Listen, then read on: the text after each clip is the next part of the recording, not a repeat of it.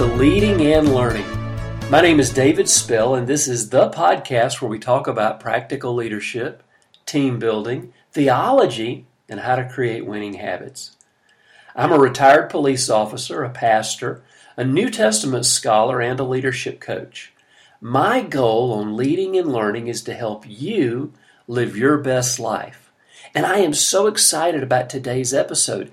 Today is episode one of season three. It's hard to believe that we've we've created three seasons. This is our third season of leading and learning. We've recorded over 30 episodes. And I want to thank you so much for being with me on this journey. I appreciate the great comments, the great encouragement, the support, um, the suggestions. Thanks so much for, for, for, to everybody who's been with me on the journey, and uh, I'm just looking forward to, to seeing where where we end up, you know, 30 more episodes and 60 episodes and 100 episodes. And let's just see where we end up. Also, don't forget to stick around until the end of the episode because we've got a new feature. And I'll be talking more about it at the end of the episode, but we're going to be giving a book recommendation during every episode. I think you're really going to enjoy this. So stick around till the end and we'll talk about it. So today we're going to be talking about some keys to hearing from God or, or what it means to, to hear God's voice. You know, today, this morning, I saw on Twitter a, uh, an advertisement for a book on how to become a Christian psychic. Isn't that amazing? Those two words really don't even belong together in the same sentence, and yet here's somebody writing a book on how to become a Christian psychic.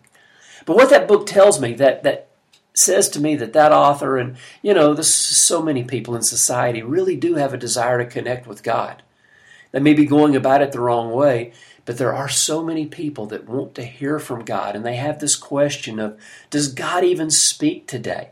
Does God care about what I'm going through? Does God listen to me? And does God talk back to me when I pray to him? There's a verse in the Bible in Romans 8 it says for all who are led by the spirit of God are children of God.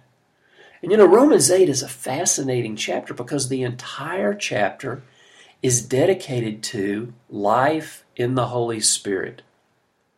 What does it mean to live full of the Holy Spirit? And Paul goes into great detail talking about what it means to be full of the Holy Spirit and controlled by the Holy Spirit and what our lives look like if we are full of the Holy Spirit. And part of Living a life controlled by the Spirit means that we're led by the Holy Spirit. And so, what I want to do in this episode of Leading and Learning is give us some tips, give us some keys that can help us to, to learn how to hear from God, to um, develop our spiritual ears, and learn how to be led by the Holy Spirit. And the first key that I want to mention is this it's we have to make time to listen. We have to make time to listen. You know, we, we, we live in a very loud society. There's always something playing in the background. Or we have our earbuds in and we're listening to something on the iPod on, or on our, our iPhones. You know, we'll never learn to hear from God. We'll never learn to hear His voice until we can learn to embrace the silence. God's voice can be missed in the noisy clutter of our lives. Those who learn how to quiet their hearts and make time to listen are the ones who begin to hear a voice from another realm. Because so often I hear people saying, Oh, God doesn't speak to me. But then when you examine their lives, what you see is a person who's very, very busy living in the noise of their society the TV's on, they're, they're do, doing something on the computer, there's music playing in the background. We've got to learn to embrace the silence because it's in the silence that we can hear God's voice. Number two, we have to make time for the Bible and for prayer. These two should never be separated. Jesus told his followers, If you remain in me and my words remain in you, ask whatever you wish and it will be given to you. That's John 15, 7. God speaks to his people through his book. How often have you Or how often have, have, have so many people found comfort and guidance, correction, and encouragement in the pages of Scripture? And yet, what Jesus was speaking about here in John 15 7 was, was something else entirely, something different. He was saying that as we immerse ourselves in Jesus' words and in the other words of Scripture, as we immerse ourselves in God's Word, and as they become a part of our lives, we will be able to pray intelligently, knowing what God's will is. The words of Scripture have the power to renew our minds and to change the way that we think. Another amazing thing about Scripture is that it contains prayers that we can make part of our prayer time. The book of Psalms, for example, contain many prayers from King David and from others. We can pray these prayers. We can make them a part of our daily time with God. In the New Testament, Jesus gave his disciples a model prayer to, we, to use. We know it as the Lord's Prayer. The Apostle Paul wrote out several prayers uh, that he was praying for the churches that he was responsible for, churches that he had planted. These prayers that are in Scripture are excellent tools to help us kickstart our prayer life and put us in a position where we can hear God speak. Number three, counsel. Are we willing to listen to, to, to our leaders? Are we willing to listen to those that are a little further down the road that we are than we are? You know, Proverbs says, plans succeed through good counsel. Don't go to war without the advice of others. That's Proverbs 20:18. You might not be planning on going to war, but you are planning your future. The key to getting a good to getting good advice and good counsel is to get it from someone who is a little further down the road of life than we are. It's not that our friends can't advise us, it's just that often our friends are at a similar point in life as we are. And they are our friends. They're not going to be objective. They're going to be subjective. They're going to be concerned about our interest. And so it's very, very um, good to, to pull somebody in who can be more objective, someone who can see further down the road and somebody who might be able to see a little bit more of the big picture. This is one of those things that people miss out on this idea of counsel. This is one thing, and, of course, this is a way that God speaks to us. He speaks to us through people. And being a part of a good local church is so important. As I started to say, this is one of the things that so many people miss out on because they're not involved in a good local church. They don't think they need church. But pastors and leaders are great people to get counsel and advice to get our counsel and advice from. They have our best interest at heart and they want to see us succeed. Hebrews 13, 17 says, Obey your spiritual leaders and do what they say. Their work is to watch over your souls, and they know they are accountable to God. Give them reason to do this joyfully and not with sorrow that would certainly not be for your benefit. So in this verse, it talks about obeying and submitting to our leaders, but the the what's implied here is the idea that God is going to speak to us through them. That when we go to somebody who's got our our best spiritual interest in heart, we can know that God is going to use them as a vessel and He's going to speak through them to us. Of course, this idea of submitting is not a very popular one. This idea of obedience to authority is, uh, is not very popular. It's certainly easy to obey the leader when they say what we want to hear, but what if it's something that we don't want to hear? If we go and ask for advice and we ask for counsel and they say, you know, this is not a good idea, I don't think you should do this, well, how are we going to approach that? So it's it's it's it's a very very important thing that we have our heart lined up and that we be submitted to good people. This is why a good church with good leaders that have good hearts and want to take care of their people. Um, obviously, we can get bad counsel, but when we are submitted to people who are um, committed to God and committed to helping those that, that God has given to them, we can trust what they say. So we've talked about the importance of making time to listen if we want to hear God's voice. We've talked about how God speaks to us through the Bible and through prayer. You know, as we read the Word, as we pray, we, we begin to hear God's voice. How God speaks to us through counsel, He speaks to us through other people. Um, this is a very, very important way that God speaks to us. And then the last one, number four, is we have to take a step. It's very often that as we take a step, God speaks and His guidance comes.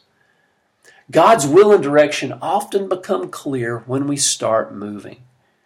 It's been said we move and then God moves. Often we wait, we say, God, do something. God, speak to me. And God's saying, no, no, you take the first step. Show me that you have faith. Take the first step, and then I'll speak. And that's often what happens. So as we start stepping out in faith, we, we find that God begins to guide us. He begins to speak to us. Doors begin to open. Circumstances begin to align. When we're trying to hear God's voice and find out what He's saying to us, it doesn't require much faith to just sit and pray. But it does require faith to take a step. As we said in part one, um, prayer is very important. Prayer is very important. But at some point, we have to move. At some point, we have to activate our faith and take a step. And as we pray for guidance and as we ask God to speak, we will find that as we take a step, that is when things start to become clear. Well, now it's your turn. How do you hear God's voice? Do you hear God's voice? Is this, is this a foreign concept to you? I'd love to hear from you. Go to davidspell.com and leave your question or your comment about how God speaks to you in the comments section for today's post. While you're there, make sure you sign up to get my free newsletter. I send out three blogs a week, and by subscribing, it will ensure that you don't miss a single issue. And also by subscribing, you'll get my free subscribers only newsletter that I send out once a month. I know you're going to love it.